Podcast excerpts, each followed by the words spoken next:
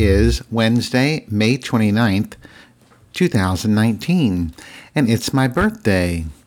Yes, I um, came home in time to celebrate my birthday, and I say I came home because I've been in Knoxville, Tennessee for the last month. If you remember the last episode of Archer Radio, which was, I think, back in April, if I just look really fast, um, it was uh, April 17th. Wow, that's more than a month. That's like six weeks. Um, I told you then that my mother was pretty sick and that the doctors told us that she only had weeks to live. Well, she's had a big turnaround, kind of like Big Fatty's mother. Um, Big Fatty mentioned it a couple times. It's eerily um, interesting how both our mothers are kind of going through the same thing, although my mother didn't fall and break anything. I hope Big Fatty's mom continues to do well. But my mother, um, interestingly, has uh, made a huge turnaround in her health. When I um, went to Tennessee on April 28th, she had just gotten released from the hospital and she needed help doing everything from um, getting up out of her chair to going to the restroom to um, eating her meals. She needed all kinds of help. Well, over this month time, they've had um, hospice come in and they have a nurse who comes twice a week to take her vitals and check on her heart and all these different things. And they have um, a lady who comes in, I think CNA, which is Certified Nurse's Assistant, I think, um, comes in twice a week to help her with um, like taking a bath, taking a shower, and um, brushing her teeth and getting all of that, all of like your personal care things um, done. And um, there's also they also have a social worker who comes in and um, talks with mom about you know her social emotional state and how she's feeling about it and everything. And then there's also a, a, hospice chaplain that comes in. So there's all these people in and out of her room it seems like a lot. Um, she is back at her assisted living facility which she's very glad of now but she's also still on oxygen when she left the hospital she was at 10 liters per minute of oxygen which was relatively high um, so they had these two big blue, um, they're called concentrators in her room that were creating the oxygen for her. Well, since that time, a month later, she has moved down to two liters per minute of oxygen, which is amazing. They never thought she would get down that low. Um, and she, we got her a um, portable oxygen machine so that she can go to meals down in the dining room. She can go to do the activities and um, she can go get her hair done and things like that. I mean, she's improved so much that um, I'm just I don't believe what the doctors um, were predicting. You know, eight weeks ago or six weeks ago, something like that. You know, they said they back then they said, well, she only has weeks to live because her heart is so damaged and the valves are so damaged. Well, all of that is still the case in terms of the heart and the valves and the pressure and all that stuff, all of that's still the same. That has not changed. But what has changed is she lost 43 pounds in five weeks, and the majority of that was fluid that was uh, in her body, on her body. Um, she looks amazing in terms of um, the weight loss because there was she had a picture done back in January for the uh, brochure for the assisted living facility, and in that photo, her face is so big um, and now it's really thin. I don't know if you saw the picture I posted on um, Twitter. I think I did one on Instagram and did I put one on Facebook? I'm not sure. But um, that pictures are out there if you want to see it on Twitter. I is. Anyway, my mother looks really good compared to what she was before. So also in that month she has learned to take care of everything herself. She's brushing her teeth herself. She's getting dressed herself. She's getting her clothes out of the closet herself.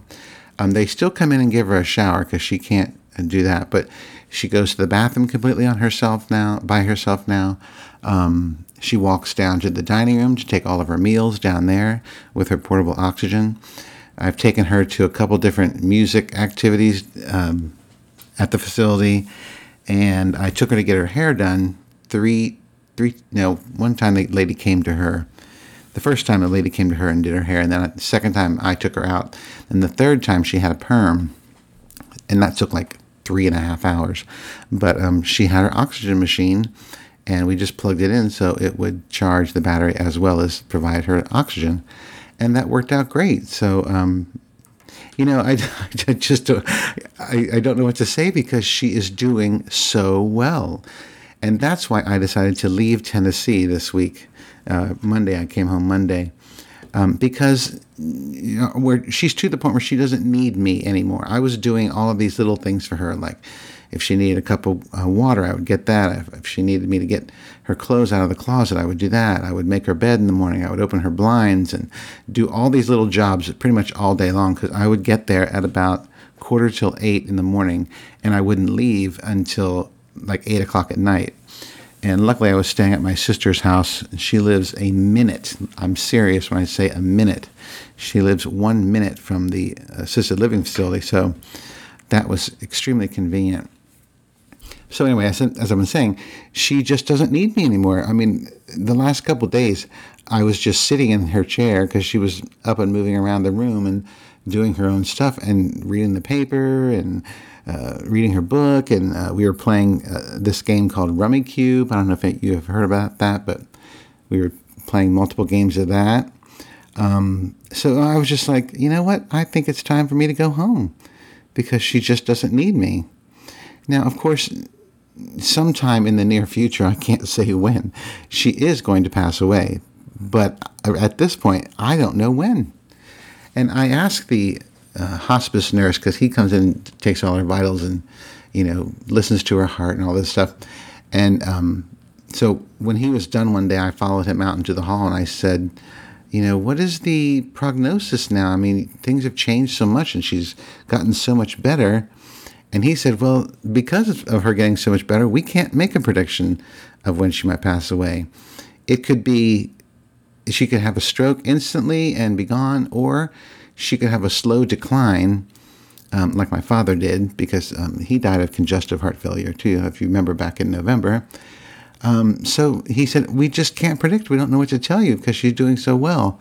And it's like she's defied all the odds that were against her. It's just um, amazing. So I'm extremely happy, obviously, that I am home and that she, I am confident that she is going to be fine for the foreseeable future. Um, I am going to return in June, June 10th through the 13th, I believe it is, because my sister's uh, traveling that week and she wants someone to be around in case anything happens. So um, I, I told her I would go back then. So um, that is the update on my mother. I mean, I know it's it's shocking compared to the last podcast where I was in tears and you know I was so upset and all that stuff. But now things have changed. I mean, I really don't know how to explain it.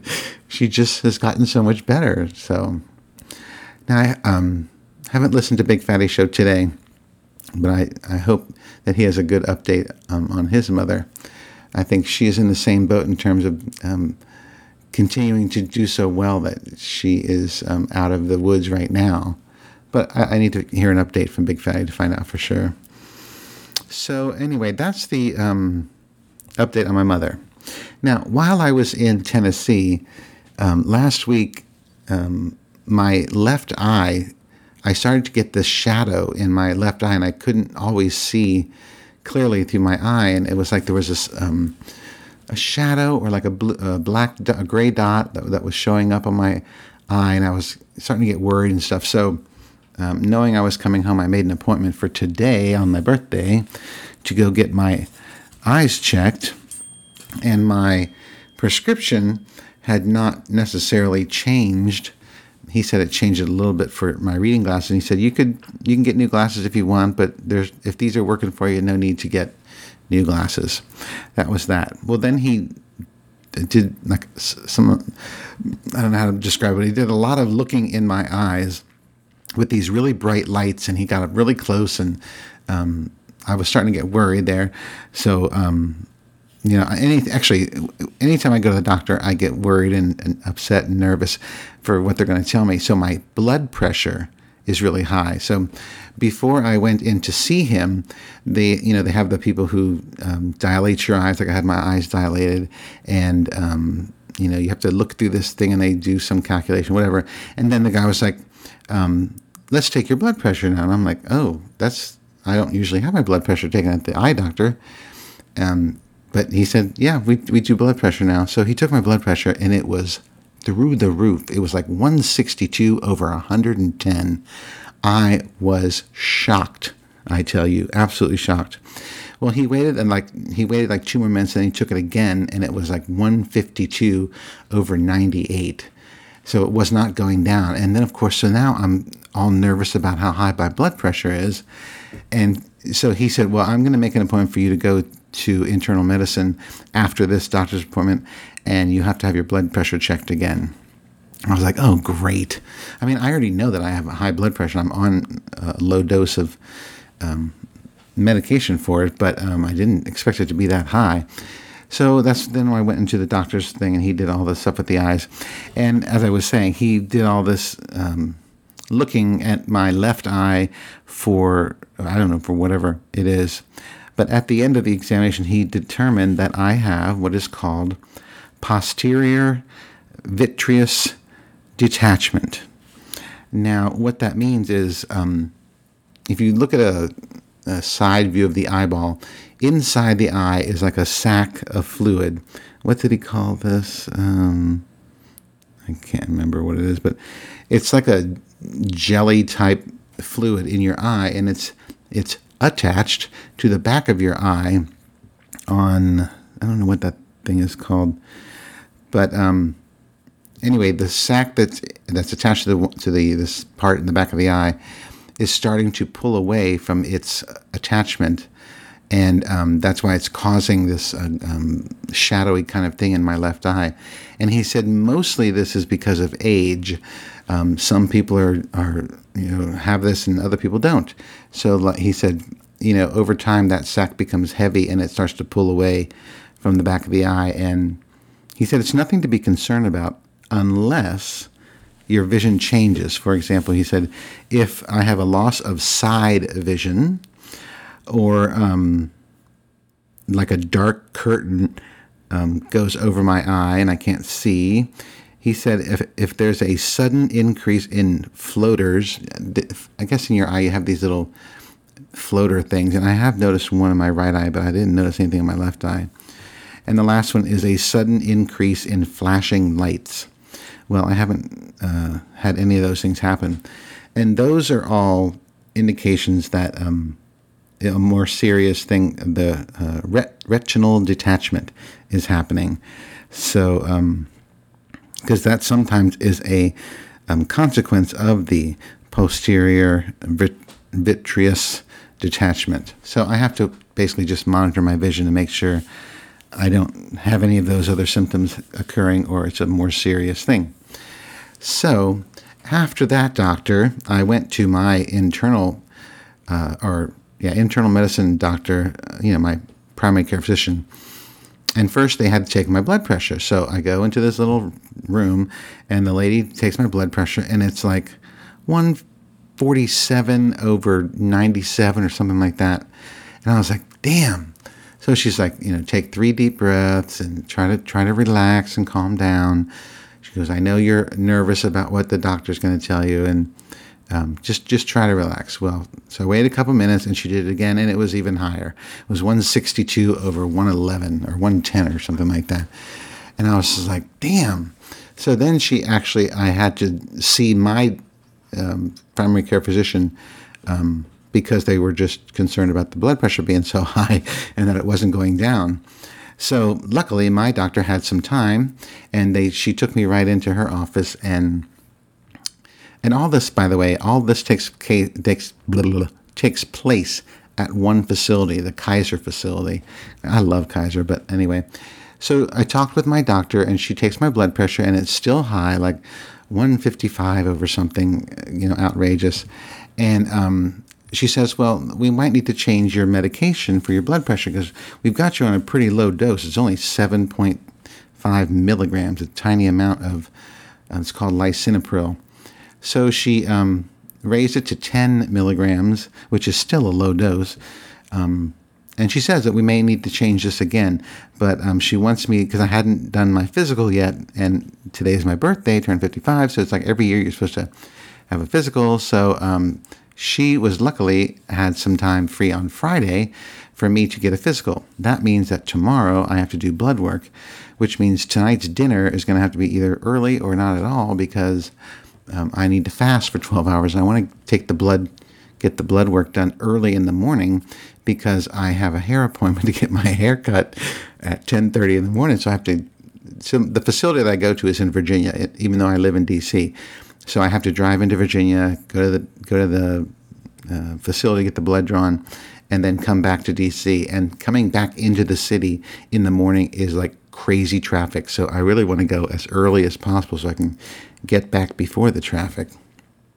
So there's that. Um, so that'll be interesting over the next three days. And she also told me to um, take another 2.5 milligrams when I got home from the doctor, which I did. So there's that going on. Um, what else is going on? Oh, well, today's my birthday. We're going to go to my favorite um, restaurant for dinner called Two Amy's, which is a pizza place. Now, which is funny because my doctor said, because I told her today's my birthday and then we're going to go out to dinner. And she goes, Oh, try to avoid salt because that will raise your blood pressure. And I'm like, Oh, fuck, I'm going to a pizza place. So, of course, lots of cheese and cheese has lots of salt. So it's, I'm like, you know, very counter to in whatever you know, against what I'm supposed to be doing. But you know what? I don't care tonight. It's my birthday and I'm going to enjoy my pizza. And I've got lots of birthday wishes on, uh, well, a few on Twitter and a lot on Facebook. So thank you all for those um, birthday wishes. I'm the big 5 5 today, 55 years old. Scotty, uh, little Aussie battler, also, uh, sent me a message last night um, from the future uh, wishing me happy birthday because he was already, you know, in uh, May 29th when uh, he sent the message. So I thought that was cute. So thank you, Scotty. So that's where we are. That's what's going on. That's what's happening. Um, what else is going on? Well, of course, Trump is still an asshole. Um, I haven't actually been paying attention to the news. My uh, mother has a, um, when I was in Tennessee, she has a a lineup of stuff that she watches on TV. So I didn't want to alter that, and I just watched what she watched. But um, like in the evening after the the national news, she watches Wheel of Fortune and Jeopardy, and she's. I didn't realize what was going on with this guy who was winning all this money on Jeopardy until I started watching it with her. And um, at the time that we started watching it back at the beginning of May, he had only had a couple of days of winnings, and now he's like at the 28th day or 29th day or something like that. And he's over two million, excuse me, he's over $2 million, which is amazing. But the guy comes off as kind of a jerk, kind of a douchebag. And I absolutely cannot stand his underbite. He should he needs to get that fixed. Like he needs to get that jaw pulled back so those teeth are under his front teeth or his top teeth. But uh, that's, you know, neither here nor there. But he is smart as shit. He's got a lot of general knowledge floating around in his head. So um, yeah, so I'm going to continue to watch Jeopardy and see how he does.